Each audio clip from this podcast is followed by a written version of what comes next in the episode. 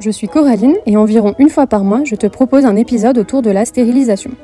Le podcast Stérilisez-moi, c'est un espace de parole dans lequel des personnes de tout âge et tout milieu viennent échanger autour de leur choix de contraception.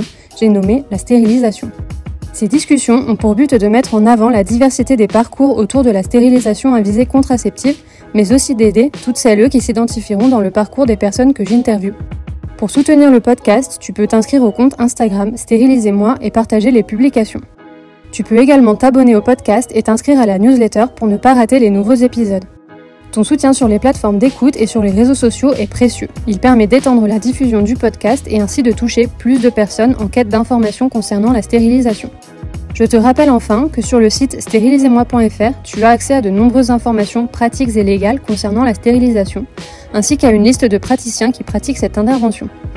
Merci pour ton soutien et ta fidélité au podcast. Je te laisse maintenant découvrir l'épisode. Belle écoute. Bonjour à tous. Cet épisode, très intéressant, sera le dernier de l'année 2023. Il ouvrira une série d'épisodes en 2024 dans lesquels nous aborderons des thèmes qui vont au-delà de la stérilisation pour faire écho à l'histoire personnelle de celles qui nous écoutent. Je vous souhaite une belle fin d'année 2023. Prenez soin de vous pendant les fêtes. Je vous laisse maintenant en compagnie de Sophie qui nous raconte son parcours. Elle a 27 ans et deux enfants et expérimente depuis l'adolescence de multiples grossesses sous contraception. Elle s'est heurtée à beaucoup de jugements de la part des médecins, notamment par rapport à ses grossesses non désirées et à ses avortements. Elle nous parle de l'hyperfertilité, une condition qui n'est pas reconnue médicalement, mais qui pourtant touche de nombreuses personnes. Elle nous parle du manque de considération des médecins pour les personnes qui, comme elle, sont hyperfertiles, et du manque de confiance des médecins envers leurs patients-patientes. Elle nous raconte son parcours avec ses IVG, comment le corps médical l'a reçu à chaque fois et comment elle s'est sentie. Elle déplore le manque d'accompagnement médical et psychologique dans le processus d'arrêt volontaire de grossesse et le fait qu'elle n'ait jamais pu choisir médicalement pour elle-même. Un épisode qui permet de découvrir le calvaire des personnes pour qui aucune contraception ne fonctionne et qui ouvre de nombreuses réflexions autour de la relation soignant-patient. Belle écoute. Bonjour Sophie, est-ce que tu veux bien te présenter à nos auditorices Oui, bonjour. Alors du coup, ben, je m'appelle Sophie, j'ai 27 ans, j'habite en France et puis euh, actuellement je suis comptable. Voilà, j'ai déjà euh, deux enfants aussi. Je ne saurais pas quoi dire de plus. C'est déjà bien, c'est déjà bien, merci. Euh, et bah, du coup, pour, pour enchaîner, est-ce que tu veux bien nous expliquer bah, comment tu t'es intéressée à la stérilisation volontaire et puis nous raconter un peu ton, ton parcours par rapport à ça? Oui, bien sûr. Alors, du coup, bah, comme je disais, moi j'ai 27 ans. depuis, j'ai eu ma première vraie relation de couple à la fin de ma troisième, donc quand j'étais au collège. donc du coup, il était sous contraception, voilà, à partir de ce moment-là et je me suis enfin, on s'est rendu compte que malgré mes contraceptions, je suis tombée enceinte une fois sous pilule, je suis tombée enceinte plusieurs fois aussi sous stérilet, sous implant, enfin à plusieurs reprises et forcément, ça a été des épreuves qui n'ont pas été forcément très très, très cool, surtout que moi j'étais encore un peu jeune. suite à l'une de mes IVG, on m'a dit que ce serait très compliqué pour moi maintenant de de pouvoir avoir un enfant naturellement. et en fait, au final, bah, j'ai eu quand même deux enfants.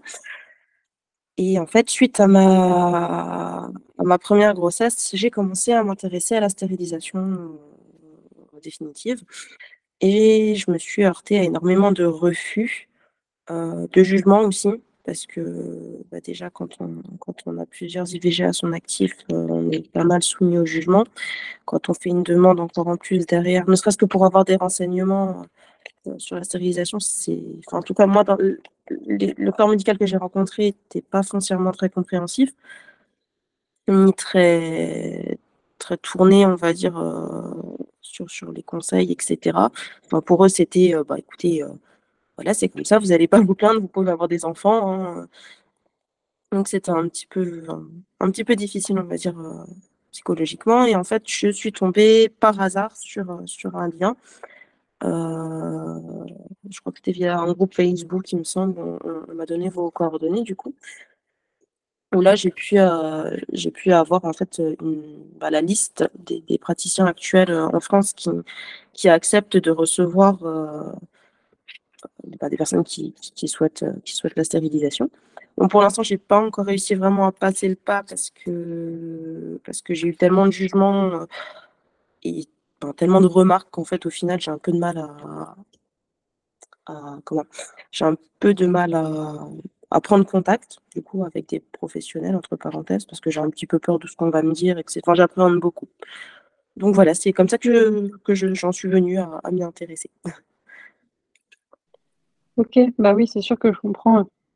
Dans ton parcours, c'est vrai que quand on voit le jugement, même ne serait-ce que quand on va acheter euh, dans une pharmacie une pilule du lendemain, je me doute que quand on va voir un médecin et qu'on lui dit qu'on a subi plusieurs IVG, ça doit pas être de la, de la tarte. Non, pas du tout. et, euh, et, du coup, toi, tu, est-ce que tu peux nous expliquer pourquoi tu voulais euh, bah, venir euh, dans le, podcast justement pour témoigner? Parce que, en fait, je trouvais que ça me, moi, ça me tenait un peu à cœur de, de faire partager cette expérience, de, de, me dire que bah, actuellement, du coup, grâce à, grâce à vous, à votre etc., on est en mesure de trouver quand même des praticiens et des personnes, en tout cas des personnes qui font partie du corps médical qui sont réceptives quand même à nos demandes. Euh, bah, par rapport au parcours que j'ai eu, etc., c'est vrai que je bah, croyais plus. Très honnêtement, j'y croyais plus. Euh, surtout que je fais beaucoup le contraste avec, euh, avec un ami à moi qui, lui, a eu la vasectomie. On a le même parcours, enfin, on a le même parcours. Il, voilà, avec sa femme, ils ont eu plus ou moins le même parcours que moi, ils ont eu des enfants, etc. elle, ça lui a toujours été refusé. Et en fait, euh, quand, euh, quand j'ai appris qu'il avait fait la vasectomie, j'ai parlé de vous. Et c'est vrai que moi, je trouvais que c'était intéressant, en tout cas, de pouvoir dire que malgré, euh, malgré toutes, les, toutes les remarques auxquelles on peut être confronté sur ce genre de parcours, parce que je trouve que c'est vraiment pas évident en France de, de pouvoir faire une bah, de, de, pouvoir être stérilisé, que ce soit en, en, tant que femme ou en tant qu'homme. Quoique, en tant qu'homme, je trouve que c'est plus facile. Mais c'est personnel. Mais euh, je, je, pense que, ouais, du coup, grâce, bah, grâce à vous, en fait, au final, maintenant, je me dis qu'il y a quand même de l'espoir que ça évolue un petit peu. Ce serait bien. Et que, ouais, euh, bah, si on a, a d'autres qui peuvent avoir le même parcours, ou en tout cas des similitudes avec le mien, de se dire que bah, c'est possible quand même c'est voilà, c'est possible au bout d'un moment. Que si on est vraiment motivé par, euh, par la stérilisation, euh, même si c'est compliqué, il faudrait pas lâcher, je pense. Encore une fois, c'est très personnel. Donc, euh, tu m'avais aussi contacté, si je ne me trompe pas, pour bah, parler du thème de l'hyperfertilité, c'est bien ça? C'est ça. Alors, du coup, il faut savoir qu'en France, en fait, l'hyperfertilité, c'est pas reconnu officiellement. C'est pas un terme médical à proprement parler. On l'entend de plus en plus quand même, parce que bah, je suppose que ça se, ça se démystifie entre parenthèses de se dire que bon bah voilà, effectivement les contraceptions ne fonctionnent pas à 100%. De toute manière, il y a toujours au moins un risque. Et euh, je pense que ça se démocratise aussi pas mal. Du coup, moi, j'en ai... au début, c'était un terme plutôt lambda, en fait, qui était vraiment pas du tout officiel et qui est revenu plusieurs fois euh, au cours de conversations que j'ai eues. Mais alors, du coup, pas dans, pas avec des, gynécologues, mais avec des sages-femmes, par exemple, quand j'ai eu, euh, quand j'ai eu mon, deuxième, euh, mon deuxième enfant. J'ai euh, en particulier une sage-femme avec qui j'avais abordé le sujet, etc., qui a commencé à me parler d'hyperfertilité, machin. Et c'est vrai que c'est un terme, comme dit, qu'on n'employait pas, mais sur lequel on pouvait déjà aborder. en fait, c'est un peu vague ce que je dis.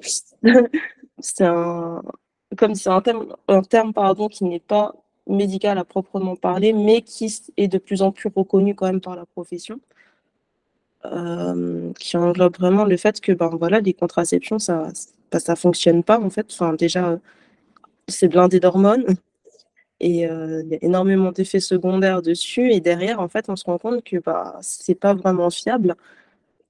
Et, euh, et par rapport à la, à la stérilisation, je trouve, enfin, je trouve ça presque aberrant que ce soit pas plus facile d'y avoir accès, euh, de pas pouvoir en fait décider parce que finalement, enfin, c'est un, choix, c'est un choix personnel.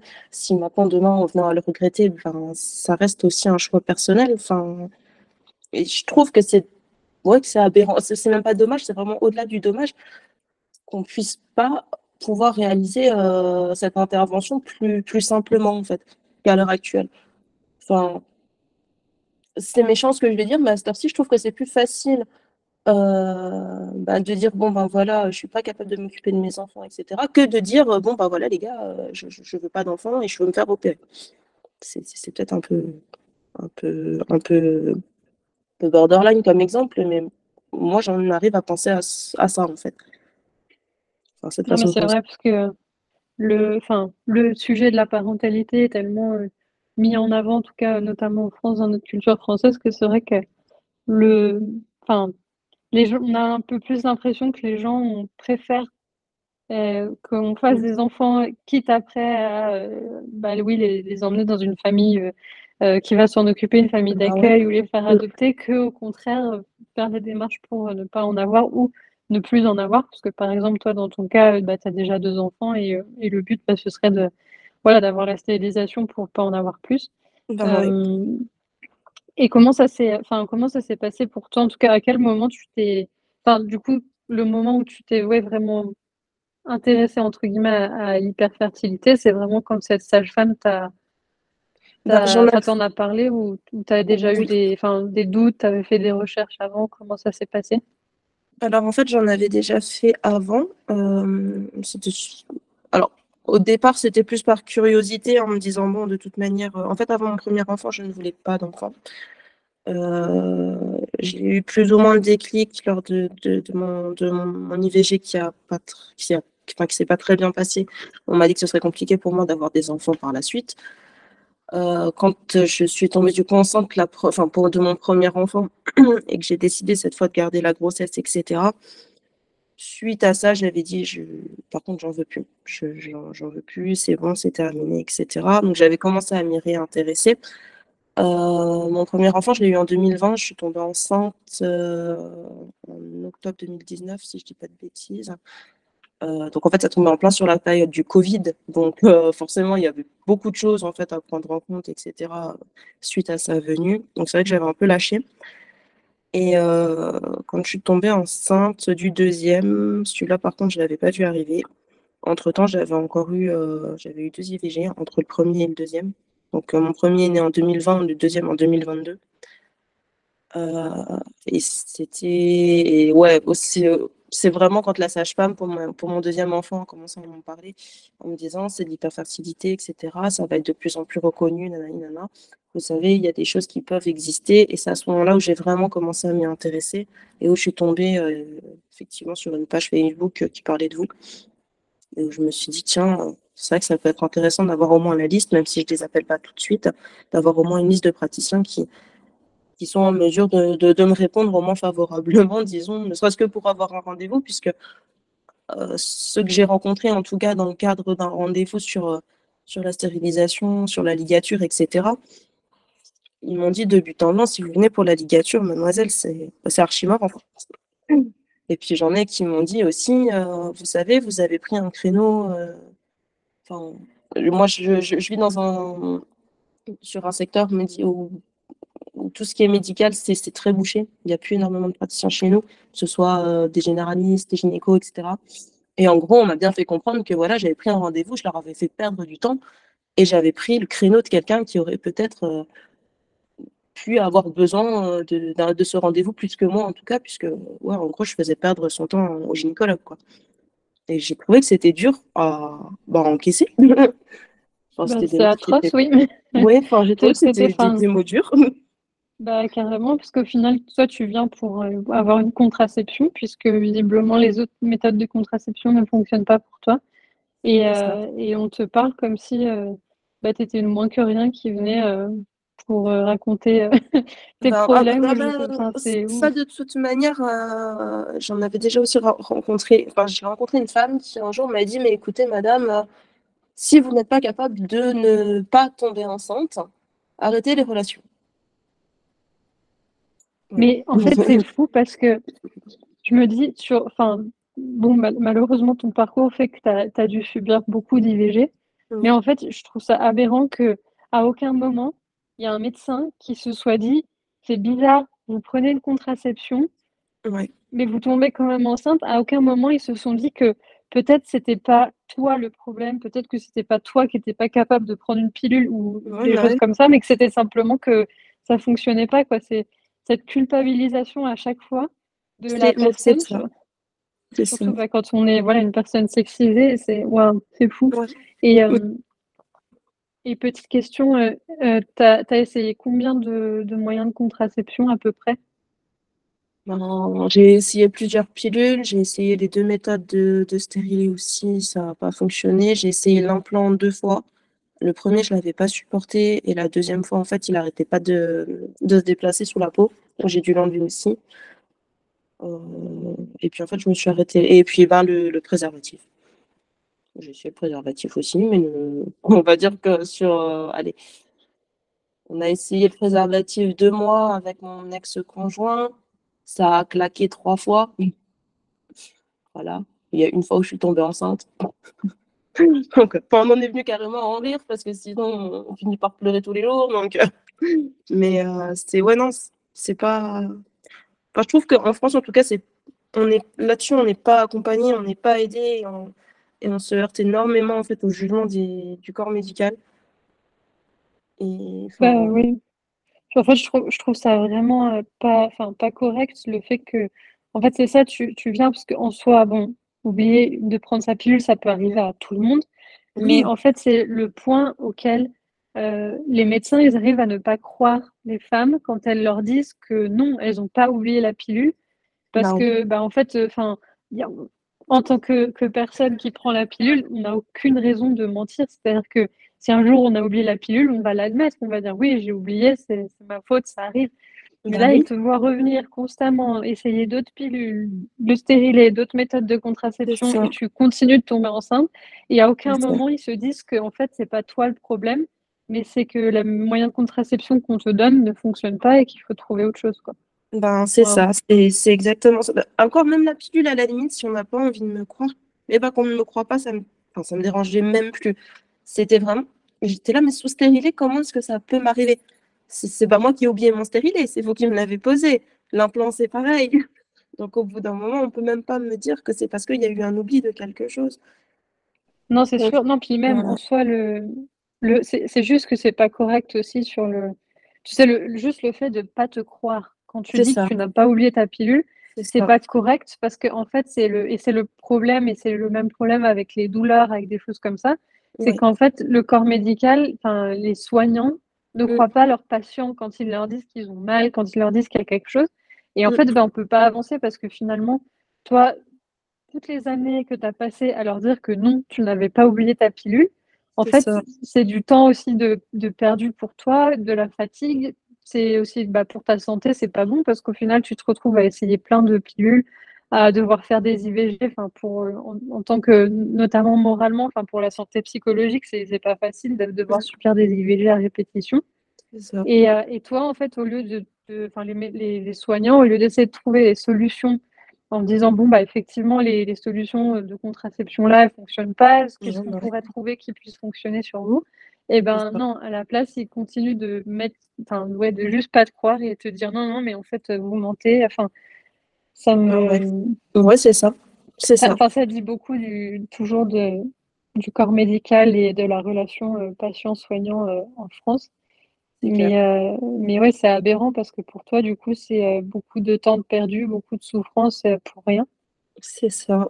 Et puis, bah, comme on dit, à cette heure-ci, si j'ai toujours pas pris de rendez-vous avec la liste de praticiens que vous mettez à disposition, c'est en grande partie parce que j'ai plus envie de m'entendre. J'ai plus envie en fait d'entendre, même pas un refus, mais juste du jugement, que ce soit, ou même de le voir en fait. J'ai plus envie de voir sur leur visage ah, encore une qui veut plus avoir, qui veut pas avoir d'enfant. C'est une tête que je ne connais que trop bien et je, n'ai plus envie de voir ces, personnes en fait. Enfin, ça en est venu à, un moment, enfin, j'en suis à un point où le corps médical me fait peur. Où pendant ma deuxième grossesse, j'ai pas du tout été suivie parce que euh, parce que j'avais pas envie d'aller euh, voir de gynéco, j'avais pas envie de voir, euh, pas, de la, pas de les voir en fait, je voulais pas. Du coup, j'ai eu aucun suivi médical là-dessus. Et euh, bon, bah, j'ai quand même fini par accoucher à l'hôpital euh, parce que j'avais pas vraiment le choix, on va dire. Mais c'était vraiment, c'était ouais, c'était traumatisant en fait, c'est traumatisant sur le sur le long terme, c'est un traumatisme en fait. Et à cette heure-ci, les médecins, j'ai vraiment beaucoup de mal à y aller et que pour, pour tout, enfin, ouais, non, du coup, depuis, c'est vrai que j'ai vraiment du mal avec le corps médical. Non, mais oui, je te, enfin, je te comprends. Et même, enfin, dans ton parcours, après, je, je sais pas, quand ils t'ont dit que tu risquais de pas pouvoir avoir d'enfant à cause de, des IVG que tu as fait, euh, je, enfin, je sais pas du coup ce qu'ils t'ont dit exactement, mais je me demande quand même sur quelle base de réalité scientifique ils se sont basés et, et, quel pourcentage de jugement il y avait aussi dans, ce, bah, dans cette annonce. Parce Ouais. que normalement, une IVG, à aucun moment, ça, ça peut entraver en fait le, la possibilité d'une personne d'avoir des enfants, puisque enfin, en fait, avoir des grossesses qu'on porte à terme à répétition, oui, ça peut devenir dangereux pour la vie de la personne à, à trop haute dose, mais en Mmh. soi, toi, à chaque fois, vu que tu l'as pris dans les temps, que tu as fait l'IVG, etc., Mmh. enfin, certes, c'est un acte médical, c'est voilà, c'est quand même quelque chose de, de, d'imposant, mais normalement, je, enfin, je comprends pas trop comment médicalement ça pourrait avoir une influence sur euh, des futures grossesses, puisque normalement c'est pas le cas, puisque si c'était le cas, en fait, ils feraient pas. Enfin, je pense que les IVG elles n'existeraient pas en fait, parce qu'ils auraient trop peur de, de faire que tout le monde soit infertile ou je ne sais quoi. Ça. Donc euh, même ça, je me demande en fait sur quelle base de, ouais, de bah, scientifiques qui t'ont vraiment dit ça et quel pourcentage de jugement il y avait là-dedans, en espérant peut-être te faire peur. Euh, enfin, je, en fait, je, quand, quand j'entends justement tout, tout, ton parcours et, et cette réflexion que tu as eue, euh, je le vois comme on va essayer de lui faire peur en lui disant que si elle a une autre IVG, elle pourra plus avoir d'enfant, donc comme ça, elle fera plus attention avec sa contraception. Alors que, Ouais. encore une fois, bah, c'est pas que tu faisais pas attention avec ta contraception, mais c'est juste que ça fonctionnait pas sur toi. Voilà, Donc, exactement. euh, Bah, Alors, sur quelle base médicale, très honnêtement, j'en ai aucune idée. Parce que euh, quand on me l'a dit, en fait, euh, déjà, on me l'a balancé du genre, j'étais en salle de réveil. hein. Donc, en salle de réveil, il me demande si ça va, etc. Oui, machin, on va vous ramener dans votre chambre, ok. Donc, euh, parce que suite à ça, forcément, il, nous garde. Et c'était sous... c'était une IVG, du coup, chirurgicale. Donc, ils me gardent en salle de réveil, ils me ramènent dans ma chambre, etc. Ils attendent que mon compagnon de l'époque vienne, euh, vienne voir dans la chambre. Et euh, c'était des chambres qui n'étaient pas individuelles. Donc, en fait, à côté de moi, j'avais aussi une, une, une petite jeune euh, qui avait dû aussi euh, avoir son. Enfin, je, je, suppose qu'elle avait, eu, avait eu la même chose parce qu'elle était en larmes et elle était avec sa famille. Et là, en fait, ils viennent me voir, ils me, ils me mettent ça dans les dents en me disant Bon, il y a eu des complications, il faut quand même qu'on vous le dise, vous risquez d'avoir du mal. Et en fait, ils m'ont laissé là-dessus. En, gros, euh, tiens, prends ta nouvelle. Tu restes en observation encore là euh, un petit peu parce qu'on peut pas te laisser repartir suite à, suite à l'anesthésie. Et puis, bah, euh, fais-en ce que tu veux. Et sans, en fait, j'avais pas d'explication. On m'a pas dit euh, l'opération c'est mal. Alors moi j'en sais rien. Je, je suis pas médecin, hein, c'est pas du tout mon domaine. moi je connais rien. Et en fait, on s'est mangé ça avec euh, du coup, ouais, mon ex-conjoint. Et enfin, puis on s'est regardé en se disant, mais c'est pas possible. On peut pas dire ça à des gens comme ça euh, et les laisser. Enfin, bah oui, parce qu'en fait, finalement, c'était vraiment, tiens, prends ta nouvelle et puis bah, je me dédouane de toute responsabilité, je m'en vais. Quoi. Et euh, du coup, sur quelle base ou source médicale, je, franchement, je, je pense même pas que ce soit qu'il y ait vraiment quelque chose de médical ni de scientifique derrière. Bah, la preuve, je suis retombée enceinte très rapidement, plusieurs fois, et j'ai eu deux enfants encore. Donc euh, voilà, qui sont tous les deux en parfaite santé. Je je comprends pas. Je comprends pas le, je comprends pas notre le corps médical français, je le comprends pas. Ouais, non, mais c'est vrai que c'est, enfin voilà, ça laisse euh, dubitatif euh, du coup quand t'as, enfin aussi on, se dit que c'est presque pas de, enfin pas de l'entrave à IVG, mais presque parce que au final euh, sur une personne, enfin dire ça à une personne, c'est essayer en, en gros d'influencer la personne que si une prochaine fois elle tombe enceinte, euh, elle ira jusqu'au bout en fait. Ouais. Par, par, peur de ne pas réussir à retomber enceinte plus tard quand elle voudra, etc. Donc, euh, ouais, c'est presque. Enfin, c'est fatigant de voir qu'en France, en 2023, enfin, bref. On, on en soit encore là. à ça, ouais. Mm. Ouais, ouais. C'est ouais, non, c'est triste, très honnêtement, euh, qu'on en soit encore avec ce genre de mentalité-là en 2023. C'est compliqué. C'est vraiment, vraiment compliqué.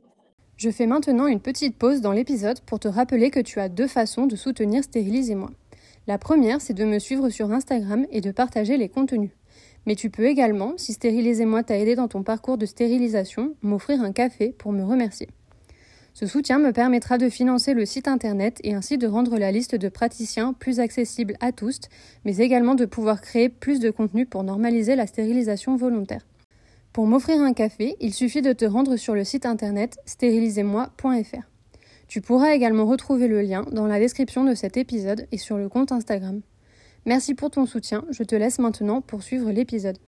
Est-ce que tu pourrais nous, en dire un peu plus sur, euh, sur les IVG que tu as, que as eu Comment ça s'est passé pour toi? Est-ce que, parfois tu es tombé quand même sur des, des soignants euh, vraiment euh, bien ou est-ce qu'à chaque fois ça a été assez comme ça, assez compliqué avec beaucoup de jugements enfin, est-ce que tu veux nous en dire plus ou est-ce que tu préfères t'abstenir Non, il n'y a pas de souci. Bah, je vais peut-être parler de la toute première déjà, parce que la toute première, en vrai, c'est.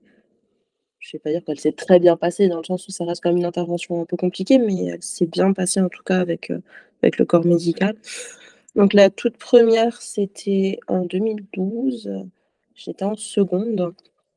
Et puis ben, forcément, j'étais pas prête du tout, hein, je venais d'arriver au lycée, ça faisait déjà un an que j'étais avec, avec mon premier copain du coup et et en fait, on était passé par contre, à la base, j'avais donc en fait, j'étais interne à ce moment-là, on était en internat et j'avais appelé une copine un peu plus un peu plus âgée qui, elle, avait pris toutes les infos et m'avait fait passer par le le planning familial. Suite à ça, mes parents avaient été aussi très présents. Euh, et puis très compréhensif, hein, on va pas se mentir. Et en fait, en passant par eux, du coup, à ce moment-là, j'étais à Strasbourg. j'étais allée consulter à Strasbourg et ils avaient une équipe qui était euh, apparemment spécialisée là-dedans. Enfin, en tout cas, ça s'était plus ou moins bien passé. Euh, donc là, ce qui s'était passé, c'est que par contre, c'était par médicament donc par médicamenteuse, donc ils donnent les cachets, machin, etc. Et en fait, après, il y a le contrôle euh, euh, sur place, quoi, à la clinique, euh, pour vérifier que tout est parti et que si jamais ben, il reste encore un petit peu, qu'ils qu'ils finissent d'aspirer, enfin d'aspirer, il me semble. Et c'est vrai que là, j'étais tombée sur une équipe qui avait été bienveillante. Malgré mon âge, je m'étais ou alors c'est peut-être parce que je, je m'en étais pas rendu compte aussi, il faut dire, mais euh, malgré mon âge, j'avais trouvé qu'il n'y avait pas eu de jugement, en tout cas envers moi directement. Après, mes, parents étaient restés aussi avec moi dans la chambre, et c'est la seule fois où ils sont, ils venus, en fait, où ils, sont restés avec moi. Et les autres fois, je leur ai, dit, mais sans vraiment, on va dire, euh, sans vraiment leur demander de soutien. Et cette, et cette première fois-là, en fait, ouais, effectivement, ça avait été. Et en fait, euh, la personne que j'avais rencontrée, donc je lui avais expliqué que j'étais sous pilule à ce moment-là, etc., que non, j'avais pas eu d'oubli, que j'étais sûre qu'il n'y avait pas d'oubli, que j'avais pas pris euh, sur, une, sur un autre horaire, que rien du tout. Il m'avait dit, bon, ben, on va tenter alors, dans ce cas, euh, l'implant. Et l'implant, ça a été une catastrophe. Enfin, j'ai eu mes règles pendant quasiment neuf mois en non-stop. Et euh, donc moi j'avais rencontré cette personne dans cette, enfin le, ce gynécologue dans cette clinique, euh, mais au, au niveau d'un service en fait, euh, si tu veux, qui était vraiment spécialisé dans tout ce qui est interruption de volontaire de grossesse et tout ce qui se passe dans la clinique en fait. du coup moi j'avais eu un autre rendez-vous bah, pour leur dire écoutez ça fait des mois et des mois que je perds du sang et c'était pas des petites pertes, c'était très conséquent. Donc j'étais juste, euh, bon, j'étais en carence de fer, j'étais en carence de, quasiment tout, j'étais, épuisée. Et euh, j'avais eu un autre rendez-vous, du coup, toujours dans cette clinique, mais pas avec cette personne, enfin pas avec euh, ce praticien. Il m'avait dit, ah oui, effectivement, ça peut arriver de saigner, enfin d'avoir des pertes, etc. Alors j'avais dit, oui, mais bon, peut-être pas à ce point-là, enfin là c'est quand même très abondant, c'est en non-stop, c'est tous les jours, et ça fait plusieurs mois, c'est pas possible, quoi m'avait dit Ah oui, bon, bah alors, euh, dans ce cas, euh, sinon, on vous redonne une pilule. Et je pense que c'est à partir de ce moment-là où j'ai commencé à avoir du mal avec eux. Et euh, du coup, suite à ça, je l'avais revu une fois. Je crois que lui, je l'avais revu une fois. Il m'avait dit Ah oui, effectivement, je me souviens plus ou moins du dossier. Ah, mais vous êtes encore enceinte, etc. Donc là, j'avais dit: «Je ne veux plus aller dans cette clinique». Donc du coup, on avait trouvé une autre, mais en Lorraine, du côté de Nancy et là, ben, c'était un un peu un peu le le même truc, en fait. Où il me disait: «Ah bon, mais vous êtes sûr? Vous avez pas oublié? Ah bon, vous avez déjà essayé l'implant? Bah, on pourrait peut-être réessayer maintenant». Enfin et les autres par contre, ouais, les autres se sont pas vraiment bien déroulés. Y a y a j'ai eu une autre IVG, heu, mais cette fois-ci chirurgicale et celle-là, elle m'avait quand même particulièrement marquée parce qu'en fait, on était vraiment on avait l'impression d'être chez un généraliste. On était plusieurs femmes, heu, dans l'attente, en fait. Donc heu, ç ça se passe en ambulatoire, hein, hem, quand c'est par enfin, par voie chirurgicale et on attendait vraiment notre tour, mais comme chez le médecin, quoi, et puis dès qu'il y en a une, bah, qui partait, elle avait son interruption de grossesse, on se retrouvait dans une chambre, la personne qui venait de faire son IVG d'avant, en fait, venait de sortir d'une chambre, il nettoyait, heu, en 5-10 minutes, puis après c'était un roulement. C'était, heu, c'était un roulement et je pense qu'à ce moment-là, les le personnel soignant, en tout cas, devait être tellement blasé par leur routine parce qu'en fait, au final, c'était vraiment des c'était presque des machines. Elles venaient, elles enlevaient les draps, elles les changeaient: «Hop, bah, mademoiselle untel, vous pouvez y aller», quoi. Non, c'était enfin, je trouve que même si maintenant ça se démocratise un petit peu au niveau de l'interruption volontaire, je trouve qu'on est encore un petit peu, enfin, ça manque un peu d'humain, de de social, en tout cas. Bah, oui, puis d'a d'accompagnement parce que bon, c'est pas enfin, c'est jamais une décision facile à prendre donc heu, c'est vrai que Ouais. bah, so ouais, enfin, soit essayer de culpabiliser la personne, soit, heu, pas lui parler du tout, c'est pas mieux non plus Non, bah, non, ouais. c'est ouais, ouais, c'est enfin, m moi, c'est vraiment comme ça que je les ai vécus. Après, j'espère que, voilà, il y en a qui qui le vivent bien, qui sont bien accompagnés, j'espère, en tout cas. Mais à part ma 1re expérience où je me suis bien passée quand même, on va pas se mentir, hein, mais à part la 1re expérience, franchement, le reste, enfin, puis c'est pareil, la 1re fois, on m'a proposé un accompagnement, enfin, un suivi psychologique, on m'a proposé quand même un accompagnement derrière. C'est la seule fois où on me l'a proposé. À partir du moment où je disais: «Oui, j'ai déjà eu une IVG», ah bah, c'était terminé, hein. «Ah bon, bah, vous savez comment ça fonctionne?» «Oui». «Bon, bah, voilà, vous aurez rendez-vous avec l'ané enfin, le rendez-vous pré-anesthésie et cetera, puis, heu, puis on se revoit le jour du rendez-vous, quoi». Mais c'était, heu, ouais, je trouve que c'est un peu, heu je te donne vite fait des infos, tu en fais ce que tu veux, tu te débrouilles. C'était un petit peu ça, je trouve.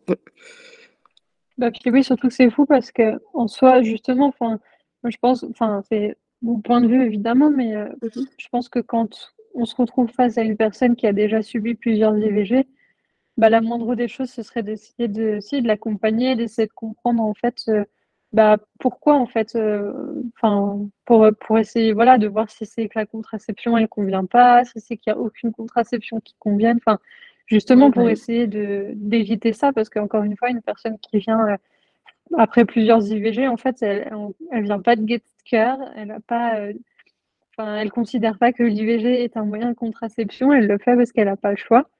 Et ça. heu et en fait, bah, lui donner aucun suivi, que ce soit, psychologique ou médical pour essayer de comprendre un peu les raisons et cetera, C'est juste enfin, voilà, vraiment pas prendre en considération la personne et et voilà, quoi, c'est juste un numéro, heu, allez, encore une, heu et bam, enfin Oui, oui, non, mais c'est c'était enfin, c'est exactement ça.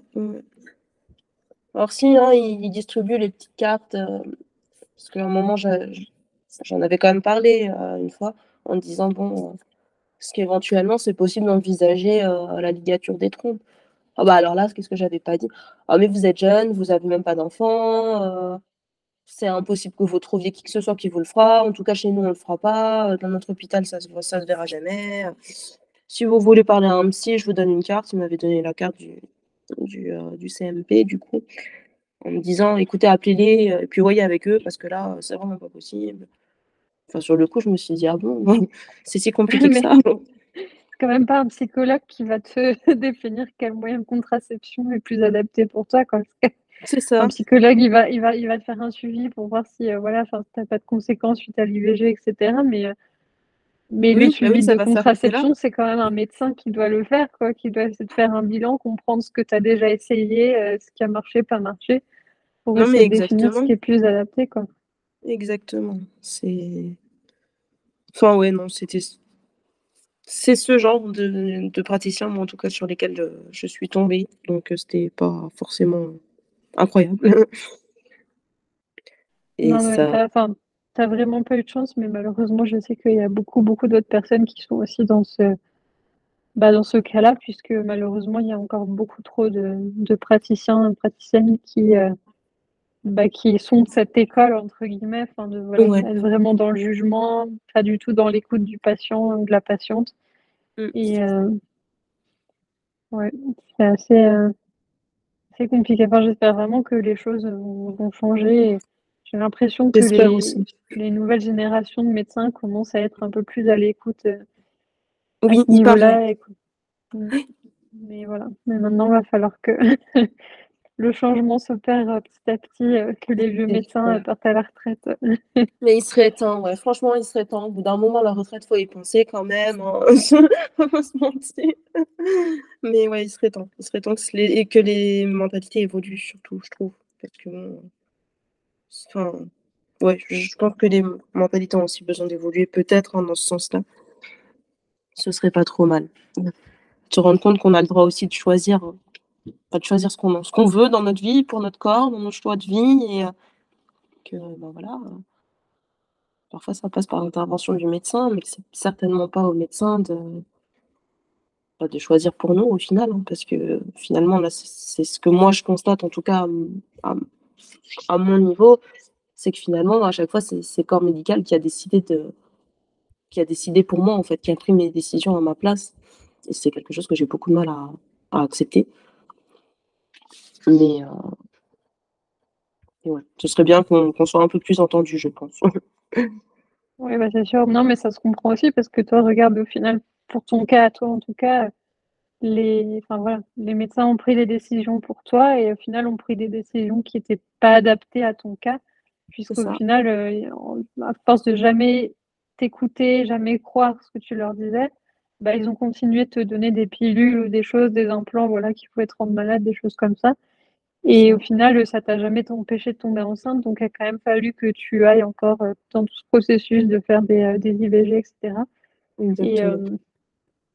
et voilà et au final, c'est mauvais pour toi parce que forcément, c'est mauvais pour, ton bah, ta santé mentale. C'est mauvais aussi parce que maintenant, tu plus, comment dire? Bah, tu as plus peur d'aller voir un médecin, donc potentiellement, tu vas, essayer de repousser au maximum, donc moins prendre soin de toi, heu, quand tu as un souci parce que tu tu fais plus confiance au corps médical et Non, tout ça, en fait, c'est un une sorte d'effet boule de neige, en fait, qui est juste néfaste pour, heu, bah, pour toi et Mmh. pour, enfin, voilà et pour les patients et tous tous les patients et patientes qui subissent ce ce genre d'épreuve Ben, et et ouais, c'est clairement pas, enfin, voilà, c'est clairement pas ce qu'il faut, j'espère en tout cas que tu vas tu vas pouvoir trouver un un médecin, qui soit à l'écoute.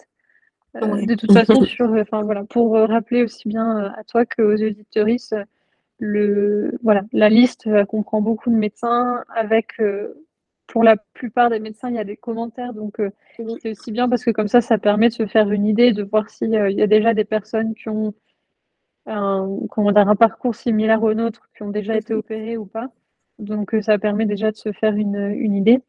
Heu, Ouais. en plus, toi, vu que tu as déjà des enfants, potentiellement, ça va être un peu plus facile parce que, voilà, il y a malheureusement beaucoup de médecins qui acceptent d'opérer les personnes qui ont déjà des enfants, mais pas Mmh personnes mh. nullipares, donc Ouais. heu voilà, enfin, je pense que toi, ça ça ira mieux. Après, je sais qu'il y a des des médecins qui sont vraiment à l'écoute. J'ai des des personnes, des fois, qui m'envoient des messages et j'essaye de mettre à jour la liste en me Oui. disant: «Oui, ce médecin est vraiment très à l'écoute, heu, elle a pas été dans le jugement» Mmh et mh. cetera, donc voilà, essaye de de prioritéser, en tout cas pour toi, heu, voilà, de mettre la priorité sur, heu, sur ces genres de médecins Sur ces personnes, ouais, ouais. Pour, heu, voilà, parce que c'est important aussi de te protéger toi, évidemment Oui, bah, oui. et et voilà et de faire, le cheminement, pas à pas.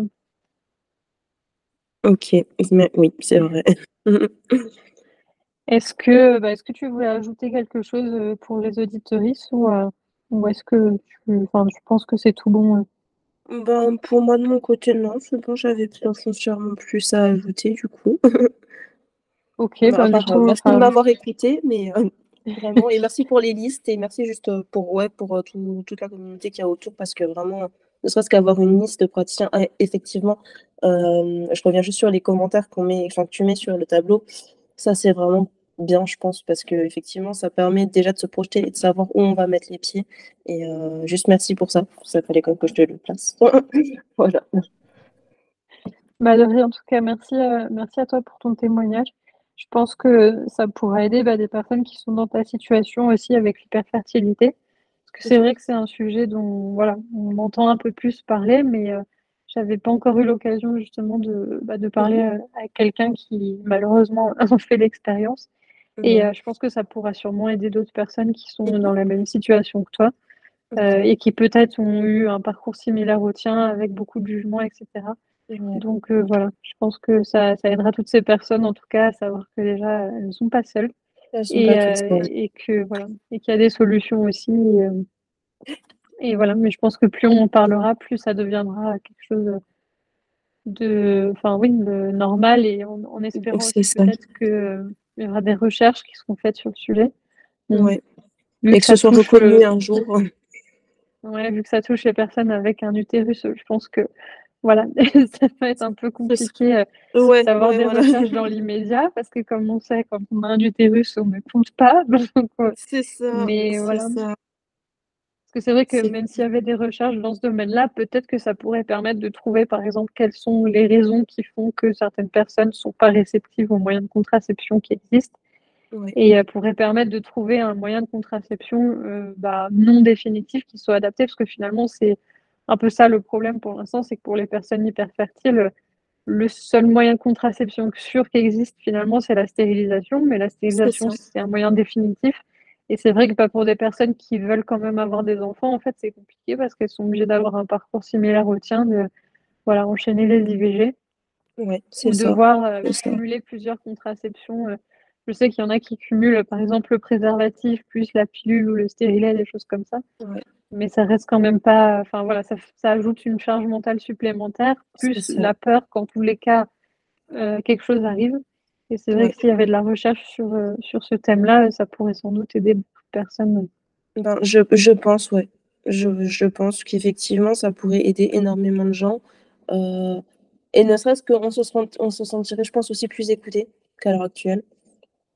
Juste de dire que bon, ben voilà, c'est un sujet qui intéresse un peu quand même, un peu plus au moins corps médical, et je pense que c'est quand même important. Oui, et puis pouvoir euh, poser un diagnostic d'hyperfertilité, je pense que ça aiderait aussi justement, oui, avec le corps médical, euh, Ouais. bah, éviter les jugements, parce que si toi un jour toi, tu dois aller euh, passer, enfin faire une autre IVG et tu dis oui, mais voilà, je suis hyper fertile, donc malheureusement, enfin, à chaque fois que je change de moyen de contraception, ça fonctionne pas. Potentiellement, ça pourrait réduire justement les, Les les, enfin, les interventions jugements. et les jugements aussi, ouais. Oui, c'est ça. Et puis peut-être euh, aussi réussir à avoir enfin un accompagnement euh, adapté, quoi. Ouais, Qu'on arrête clair. de juste se dire euh, oui, alors celle-là, elle s'en fout en fait de sa contraception, elle fait n'importe quoi, et qu'en fait, ils Mhm. comprennent que non. Oui, c'est bah une condition médicale et que tu as besoin d'un accompagnement spécialisé. Et voilà. exactement, exactement. Cet épisode, en tout cas, était très intéressant. J'espère que ça va aider, en tout cas, bah, toutes les personnes euh, dans une situation similaire à la tienne à bah, voilà, à s'identifier, à peut-être se rassurer aussi, ou peut-être même à se renseigner sur l'hyperfertilité, parce que peut-être qu'il y a des personnes dans une situation similaire à la tienne qui euh, n'ont jamais entendu parler de l'hyperfertilité et qui, grâce à, à cet épisode, vont pouvoir euh, s'y intéresser. Et Mhm. puis, euh, et puis voilà, en tout cas, j'espère que ça va apporter pas mal d'informations sur ce sujet-là. Bah, merci beaucoup pour, pour ton temps. Eh ben, merci à toi en tout cas, et puis ouais, j'espère que ça pourra aider. On se retrouve le mois prochain pour un nouvel épisode. D'ici là, n'oubliez pas de vous abonner au podcast pour être notifié de la sortie de nouveaux épisodes. Vous pouvez aussi vous inscrire à la newsletter mensuelle pour ne pas rater la sortie du prochain podcast et des articles de blog. Vous pouvez vous inscrire via le formulaire sur le site ou en suivant le lien en bio sur Instagram. Je vous souhaite un très bon mois et à très vite.